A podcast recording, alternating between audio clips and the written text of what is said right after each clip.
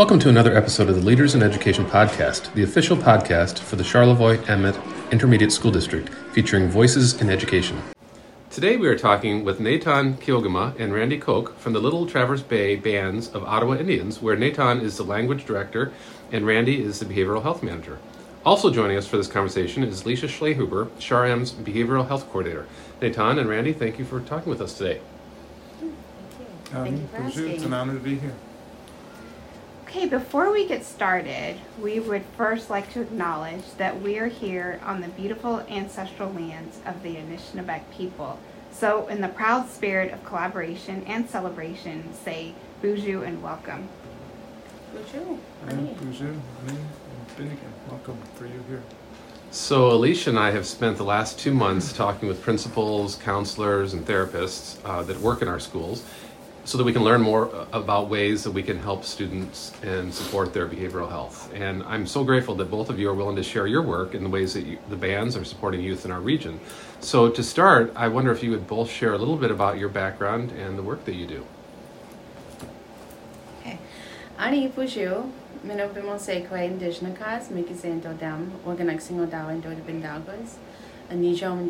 Endao, and Kinomage. Um, hello, my name is Netawn Kiogima. Um, I am from Little Traverse Bay Band. I um, grew up here. I was not born here, grew up here. Uh, I uh, had went and had my family, and uh, their father's from Wisconsin, and so we've been, you know, on the road um, doing powwows and ceremonies and um, made it back here in 2013. Uh, I graduated from CMU with a teaching degree and started working at the language program right away as a language instructor. And then I received my master's in 2019 in uh, education. And now I'm director. I've been director for over over a year, and uh, I'm just you know, my main goal and purpose is to revitalize the Anishinaabemowin in our Odawa dialect and just trying to pass that on and preserve it at the same time. What a great purpose. Thank you for sharing that. Randy? So, I mean, I don't know where to begin. Um, so, I've been in the mental health field for, uh, I actually come originally from St. Louis, Missouri. So, um, uh, practiced there for um, a couple of decades. Moved to northern Michigan about 12 years ago. Um, was offered a position with one of the local substance use disorder treatment facilities and managed their outpatient services for about seven years prior to coming um, coming to uh, Little Traverse Bay Bands. So, um, you know, I for me, my passion is helping people, and I, I love to really kind of develop programming. Um, and to, to develop that programming in a manner so that it meets the needs of the people that we're providing services for. So that's um, that's kind of it for me. I, it is an honor to be here to serve this community, um, and I mean that from the tips of my toes through my heart. And um, um, I'll leave it at that. Great, thank you. So, either of you can chime in on this, but we've heard a lot about challenges students today are facing from trauma, anxiety, depression. Are there any unique challenges facing Native American students? You want me to lead off? Sure, you can lead off. I mean, I'm going to state the obvious things. So, for me, I think that um, prejudice and racism racism remain um, as kind of a, a, a divisive uh, force that our kids are experiencing. Um, you know, there are a lot of other things that, that you hear commonly that are also very impactful. I mean, there's income disparity. There's there's an issue of barriers to access to services. There's food insecurity. They all impact kind of how kids um, are able to to function in school, to learn. Um, you know, I think our community youth uh, may at times also. Um, be challenged with some of the formal learning processes because learning styles vary from one student to the next. We know that, um, and and Um, so that can also be a challenge, and then you couple that with the things that everybody, the, all the buzzwords that are going on now Mhm. about social media and the influences of being connected to a supercomputer 24 hours a day, seven days a week. So that is kind of in a nutshell, kind of how I see our community youth kind of being um, steered away, maybe from some of the the roots that they have that can kind of keep them grounded and centered. So. Um, I think one of the challenges is, um, which what all Randy said, I, I'm on board with that 100%. Um, but also there's identity crisis Mm. of our young people not knowing who they are as Anishinaabe, as Odawa people. Um, we've had a lot of generational trauma where um, it was illegal to be who you were. You know, we couldn't practice our ceremonies, we couldn't um, have powwows. It was illegal to speak uh, the Odawa language. So there was a lot against us, you know, generations ago, and we're still feeling those effects. It, they still disrupt our family, our family structure, um, and that sometimes that shame and that fear and guilt has been passed down to generation to generation. I know it definitely has in my family, um, and just overcoming that is, you know, a challenge in itself, and trying to help, you know, our young people is so hard because they're trying to figure out who they are, what's their place in this world, and you know, they're it, it's hard to fit as a native youth when um, there's so many things against you, when there's so many things that um, that just don't don't fit, that don't you Mhm. don't feel like you fit in. You're it's very you know exclu- exclusive and when you're you know when our youth are in school and they're being taught you know um, the only time you hear about native people is like thanksgiving or you know christopher columbus which we all kind of roll our eyes at that now anyway. But um, you know it just it, it's hard for them to be taught who they are by people who have no idea of you know what they're teaching about because they don't have that connection you know, with Native communities. So it's like, it, it, it's just a challenge for them because they just don't quite know who they are yet. And if Sure. you don't know who you are, you're not going to have pride, and it's it's rough for them. So that sort of piggybacks on this next question. I'm, I'm curious how that history that you're talking about has impacted students' uh, education, their mental health, and their overall wellness. I think just the the ignorance and the community we live in around with the non-native community, the not being aware of us, of who Odawa people are, where we come from, um, and you know, the, and honestly, schools do not do a great job at that. Um, you know, they kind of want to stay on that fine line and don't want to, you know, make anyone upset um, instead of like teaching the truth, you know, about boarding schools and about, you know, the native genocide that was here, you know, uh, very touchy issues, but they're all true. And I think if the history is more correct and if it was from a native perspective, um, I think Native students would feel um, not only honored to hear the truth and for everyone to be taught that, but also for their non-native, you know, peers. Um, there's an understanding there, and you start to slowly, but you start to build bridges of, oh, you know, this isn't what I've heard. You know, this Mhm. isn't, you know, Right. because a lot of students I realize don't understand that they're just being taught stereotypes and um, they're, they're just being passed down. And so they already have this image and they already have this perception of what a native person is. And, you know, it's usually coming from not a great place. So that, you know, that having those stereotypes kind of ingrained, um, you know, is is pretty unfair. But um, I wish the uh, education education system would do a little more to um, to teach about that, not just during November, but Mhm. all year long. I mean, we're we're here, yeah, our history's here, but we're still here and relevant. And I don't think that's really, you know, that that's not um, that's not part of education as it should be. I really appreciate your perspective and your willingness to surface that. Thank you. Part of your role is addressing native language loss. How does the loss of Anishinaabemowin impact the mental and emotional well-being of Indigenous students, and what efforts are being made to revitalize the language? Uh, that's a great question or statement um, issue. Um, so, to Native people, language is a part of their spirit. It's a part of their sound that literally comes from the land, like physically. Um, language is a connection. It's a connection of like all of our elements of physical, mental, spiritual, emotional.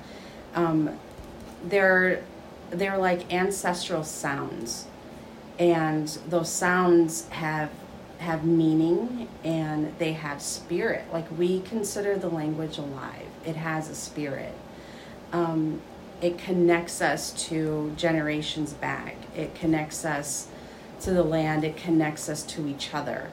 Um, so when we speak the language to each other you know we're sharing a part of ourselves. We're you know revealing who we are. We're revealing our spirit. And it's a very sacred thing. Um, when you're speaking Anishinaabe to someone or just speaking it you're you know you're making those sounds that you know that will go back you know we talk about seven generations. And that can be two things. It could be seven generations ago or it could be the seven generations you're in now. Like you're in the middle you have um, you know the the three generations after before you like your children your grandchildren great grandchildren and then you have the three generations that are behind you which is your parents your grandparents your great grandparents and that our connection to those generations is very important in the language.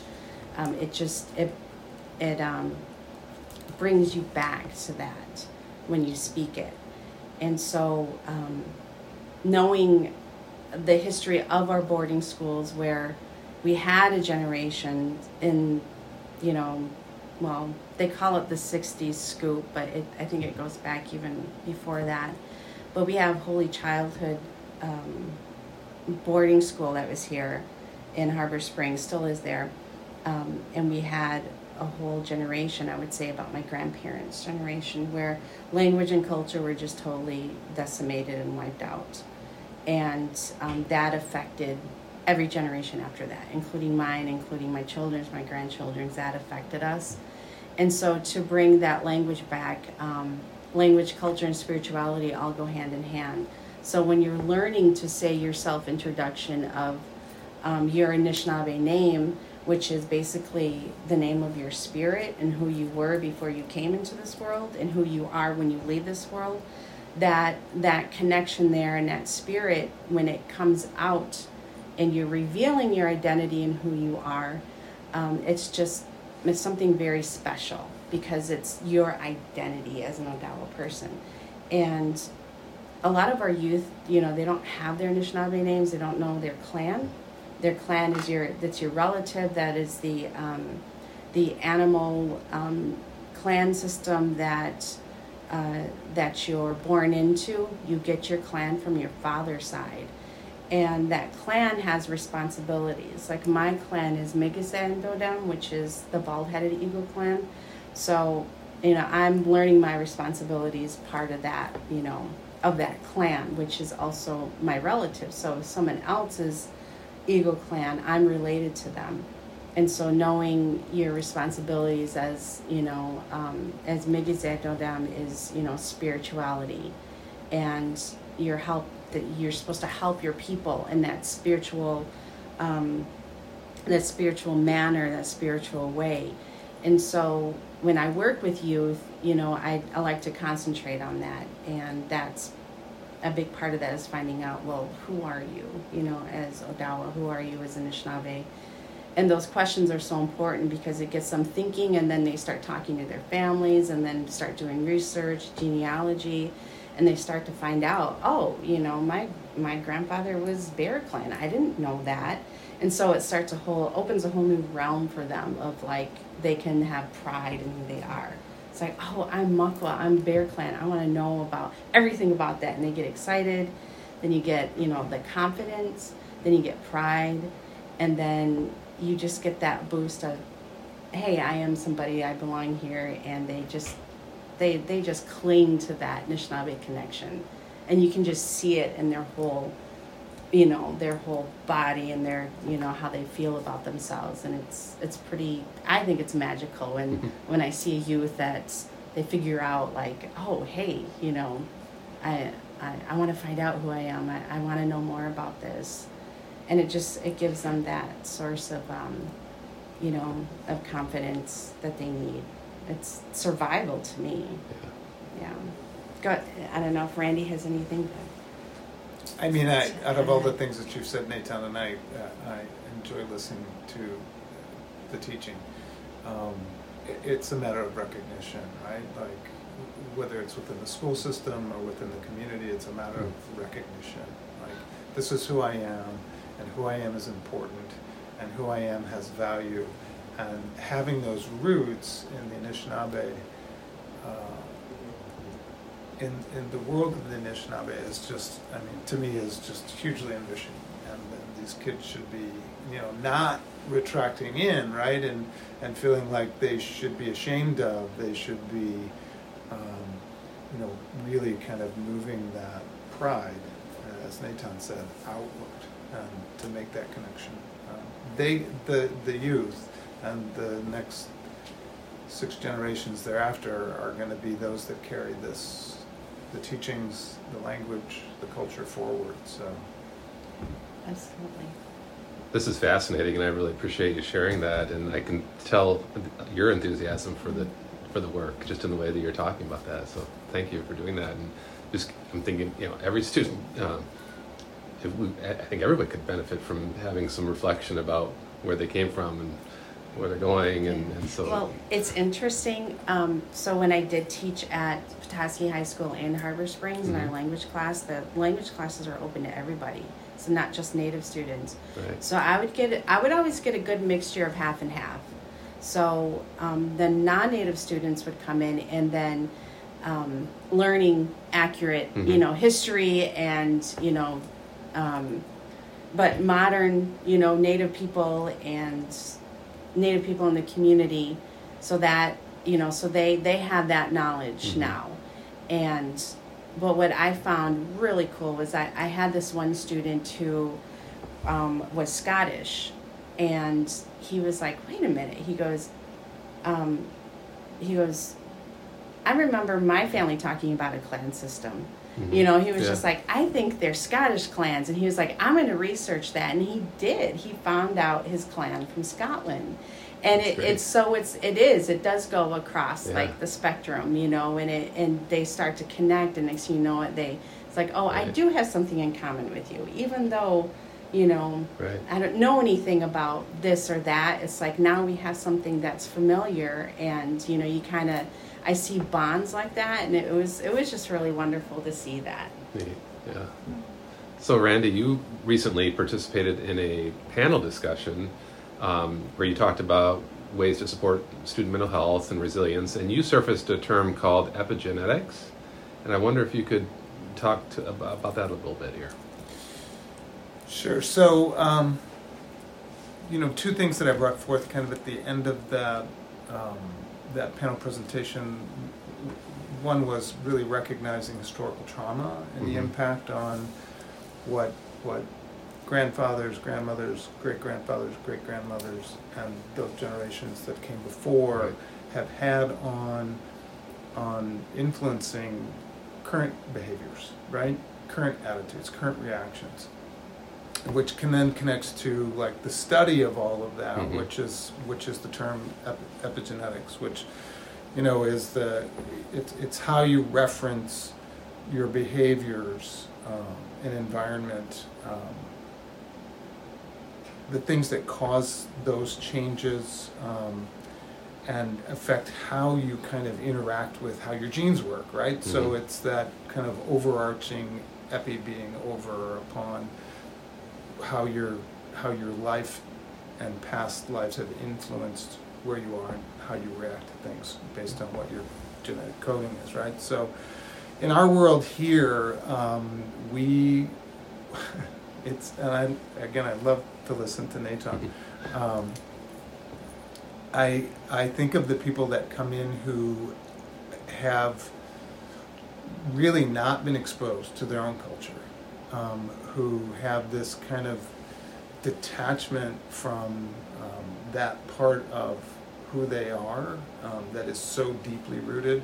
Like they don't always understand some of the reactions that they're having and how they're connected potentially to some of the trauma that their parents, grandparents, great grandparents down the Hmm. Down the road. So we here in our world in behavioral health, we try to help people identify what their own trauma has been, and then maybe when they get to a good place, they start to go back and they start to create a much broader understanding in terms of oh this is how like that didn't happen to me but i can make that connection now because i know my great grandparents went through the boarding school i know they were removed from their homes I know they didn't get to know their biological parents, or if they did, they were outcasts and, and they didn't get to interact. They were adopted off. Um, and there were some pretty kind of, I don't know, I guess heinous is the best way to, I like some heinous methods that were em, employed to take native kids and get them adopted into non-native families, which in this area is, is white. I mean, Mhm. white is the dominant culture. So um, we do a lot of trauma work here. Um, it's not often that we get to do that kind of uh, historical trauma work because, I mean, truth be known, everybody's carrying their own trauma right now, right? Uh, we all have that. And it takes a while to kind of peel back the layers um, to kind of get a better understanding. So, but that's that's kind of our end game and our goal, and it's being aware that allows us to approach our people um, with the sensitivity and, and recognition they deserve. So, Very interesting. Schools are integrating social emotional learning curriculums, such as Trails, an example, to help students with important life skills. Are there any teachings unique to Native American culture that would touch on some of these skills from a Native perspective for area Native students? Um, so I, I guess didn't figure this out when I was younger. Um, so I was raised in a Native family, but I wasn't necessarily raised around my culture or my language. Um, that went away. Uh, my great grandparents were the last ones to really practice culture and speak the language after that, the next generation, that was the boarding school, and also no one wanted to teach, you know, the culture or language because it was against the law and it would make their children's lives really hard.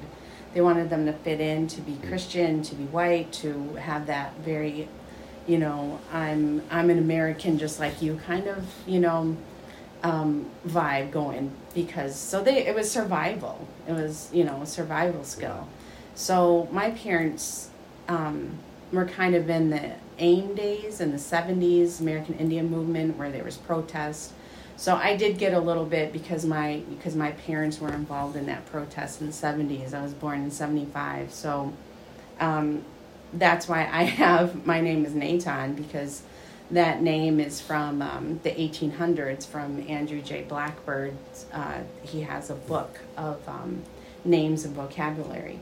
So that was kind of like a protest move of my mom, you know, not giving me an English name or an American name. You know, she wanted to give me an Odawa name. So, um, so that was, you know, that was the the um, stage she was in. But as far as like learning any language, you know, is very minimal. Culture, very minimal. Um, but as a teenager, I just I struggled so hard in high school, and um, not fitting in, not understanding what was going on. Um, you know, I didn't have any support. There was no advocacy for me. Um, I just kind of felt like on my own. And I think the biggest thing that would have helped me as a teenager was having a native advocate, like someone who came where I came from, someone who looked like me, someone who understood my situation. That would have helped me tremendously in high school. Um, just someone to talk to, someone to explain what's going on, t- someone to, you know, believe in me. You know, like you can do this, but, you know, I'm here to help you. And, you know, that kind of, um, I guess, influence is what I, I really needed. So, but that kind of had a, so that was kind of like a, a reverse, um, I guess, well, not a reaction. The reaction out of me was just like, okay, this is BS. You know, I want to change things. I'm going to become a teacher. I'm going to work in a high school. I'm going to be that native advocate for someone that that I didn't have. So I kind of took that energy, turned it around, and you know, um, but I was the one in my family who broke that cycle, broke the cycle because I'm I'm from I have a history of you know in my family. I have a history of alcoholism. I have a history of drugs. Um, there's abuse in my family, and um, you know I've experienced that as a young child, um, and so growing up and realizing that um, you know what was this dark cloud hanging over me. Uh, you know, there was a lot, I didn't understand what was going on, you know, just being a, a young teenager. Um, but when I um, was looking for something, when I was looking for that identity, you know, I was finding out, you know, like what happened and how it was impacting me. And I took it upon myself to kind of like break that cycle, you know, so um, there was I knew one day if I had a family or when I have a family, you know, I didn't want them to be around alcoholism. I didn't want them to be around drugs. Um, you know, I did the best I could as a young mother, you know, having my children in a safe house, um, trying to not have, trying to avoid any, any kind of trauma um, that happened to me, you know, um, trying to but the main thing was I knew that I was going to raise them um, as proud Anishinaabe peoples. Like they were going to know who they were, they were going to know where they came from, they were going to know both sides of their family, they were going to definitely know what clan they came from. Um, their father and I made sure that they had their um, spirit names when they were born. We took them to ceremonies. I mean, they were born and raised in, in a lodge, you know, like they that's all they know. Um, and so um, uh, their father and myself, we both knew that's what we wanted to do for our children. Um, and so that's, that's how I've raised my children. They're adults now, and I actually have a grandchild now, but I find it really, um, I'm, I'm just really proud of them because when they, you know, when they go through a hard time, whatever life throws at them, they turn to their culture. You know, when they're when they need that extra, um, when they need that extra help, you know, that extra push in their lives, they they turn to their culture. You know, and they both know they're they're very um, knowledgeable in their language. I spoke to them as much as I could, so I try to pass down everything, pretty much that my parents and grandparents could pass down to me so, but I knew I wanted to break that cycle, you know, of um, that generational trauma that Randy was talking about.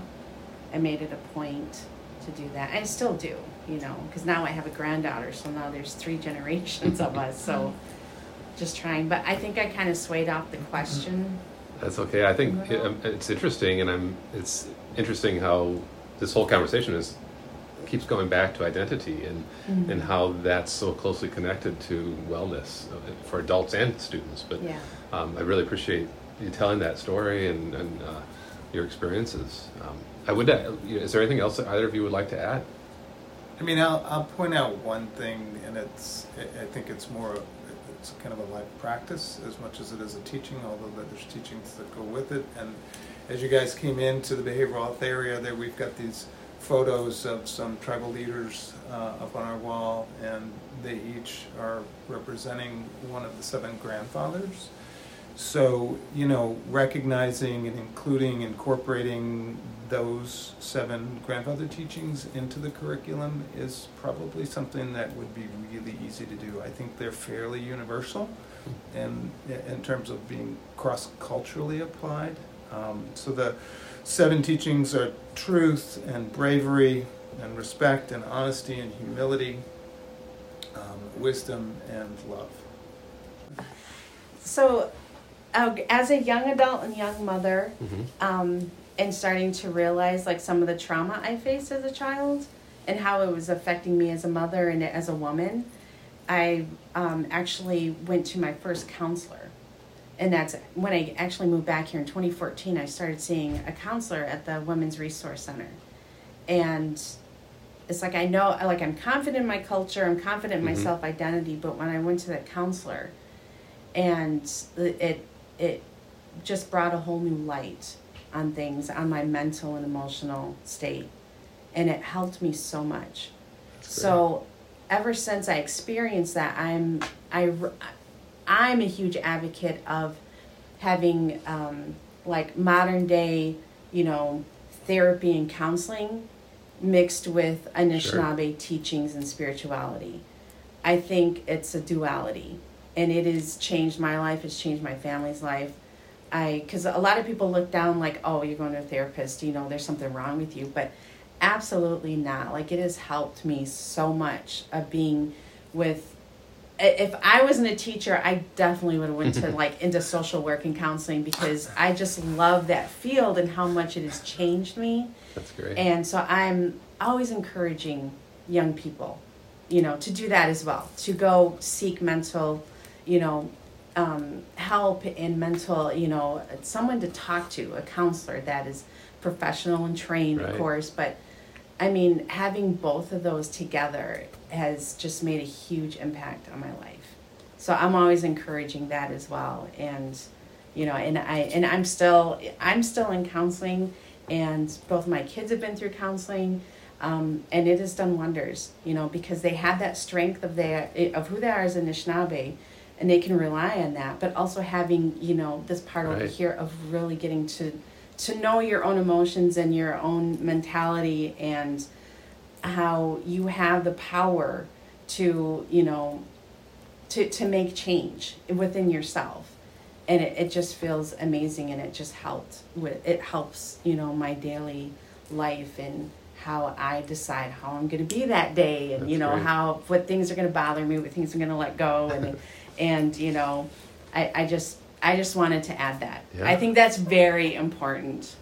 That might be the most important thing we've said today. I, that, I really appreciate you adding that, Dan, because one of the things that I think a lot of adults have been trying to do in the last few years is normalize people asking for help. We're all yeah. we all experience some form of trauma or anxiety or something, and if we just go around our own bubbles and don't ever talk about it, then it's never going to get better. So thank you for having yeah, the courage to share to that. that. I mean, it just it really has changed my life, and That's great you know, both of them together, it, it makes a huge difference. So I encourage it highly to everybody in Native youth.